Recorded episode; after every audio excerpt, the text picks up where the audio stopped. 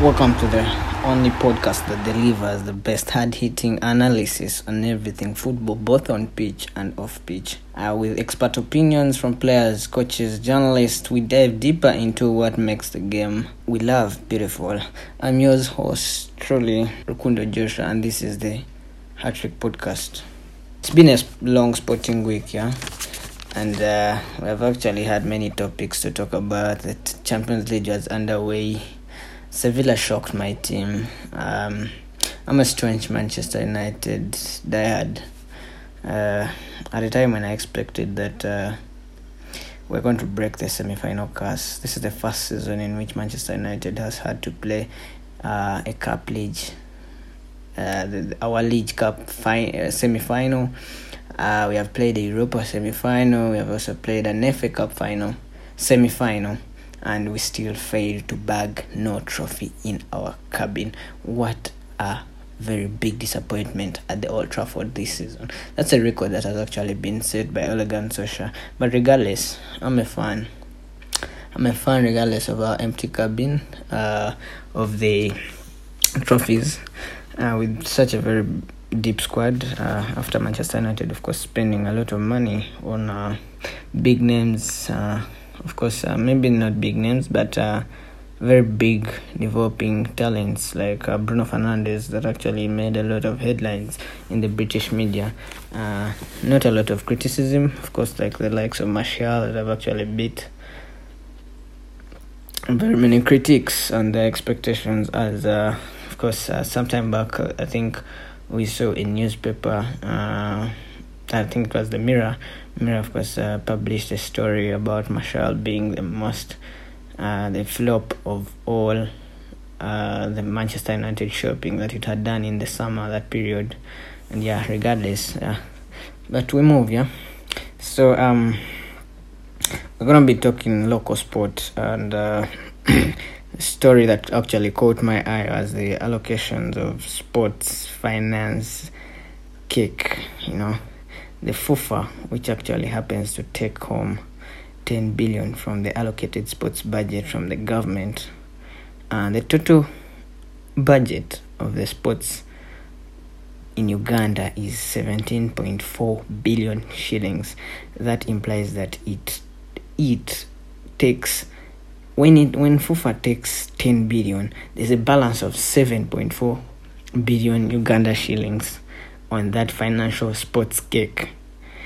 This is shared among uh, the National Council of Sports salaries, uh, the utilities, the remaining of the sports federations. That includes woodball, swimming, athletics, pool table, uh, basketball, uh, all these federations that actually include um, there are a number of them that are registered.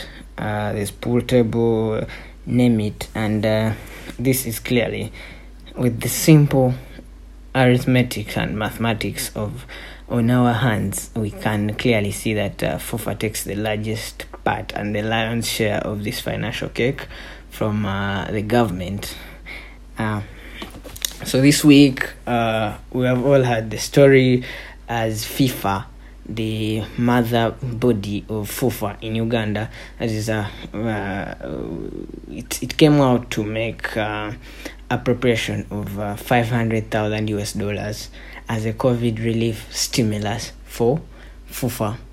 Uh, this was meant, according to the guidelines that was sent with this money, uh, this, for the record, FUFA issued a statement today that it will actually uh, put this money on to the accounts of the beneficiaries this week. Or not later than the next two weeks. That is by the end of this month that we are in which is august.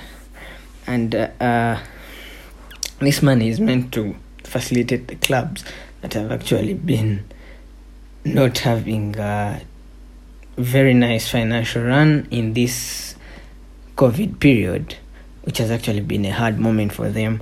And uh, we can see that of course many clubs have actually gone on to cut off workers. And then those except the institutional clubs like KCCA uh, that's Kampala City Council Authority then there's Police FC there's URA there's Maroons uh, all those are attached to particular institutions that are actually supported by the government. And uh, there's a likeliness of these these clubs having uh, a central budget that is actually coming from the government. But uh, going back to the FUFA issue, FUFA, uh, the Ministry of Finance releases this money, the seven, the seven, the seven, the seventeen point four billion Uganda shillings in quarters. The financial year is actually divided in quarters for our for, for, for, for the podcast fans out, out there.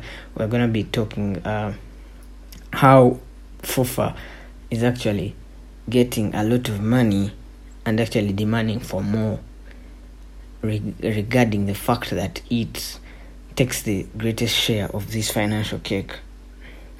Uh, of course, uh, I do talk to some uh, National Council of Sports, uh, the NCS officials that uh, explain to me this fact that this money never comes as a whole onto their account.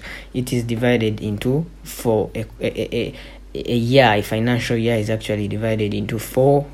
That is uh, four quarters. So they get the money for the first quarter, and then it's divided among the, the other other federations. Then FUFA gets its share, and then uh, uh, th- this is where the distribution comes in. So it means that when FUFA takes 10 billion, that means that, that that's one federation. The, the rest have 17.7.4 billion to share among themselves. These are actually the, the remaining 50 sports federations, and the equal distribution of the funds means that each of the remaining federations will therefore be entitled to a total earning sum of 88 million which should be noted that on the record that money does not it does not come all at once. So meaning that these clubs actually have to be very very very careful. We have seen incidences whereby the rugby union has actually failed to fund failed to pay failed to uh, to, to supplement players with comfy with uh, allowances for the secretariat officials. And these guys actually come out to say that they're doing voluntary work for their union. And these are cases whereby it will lead to incompetence of of of, of these particular officials.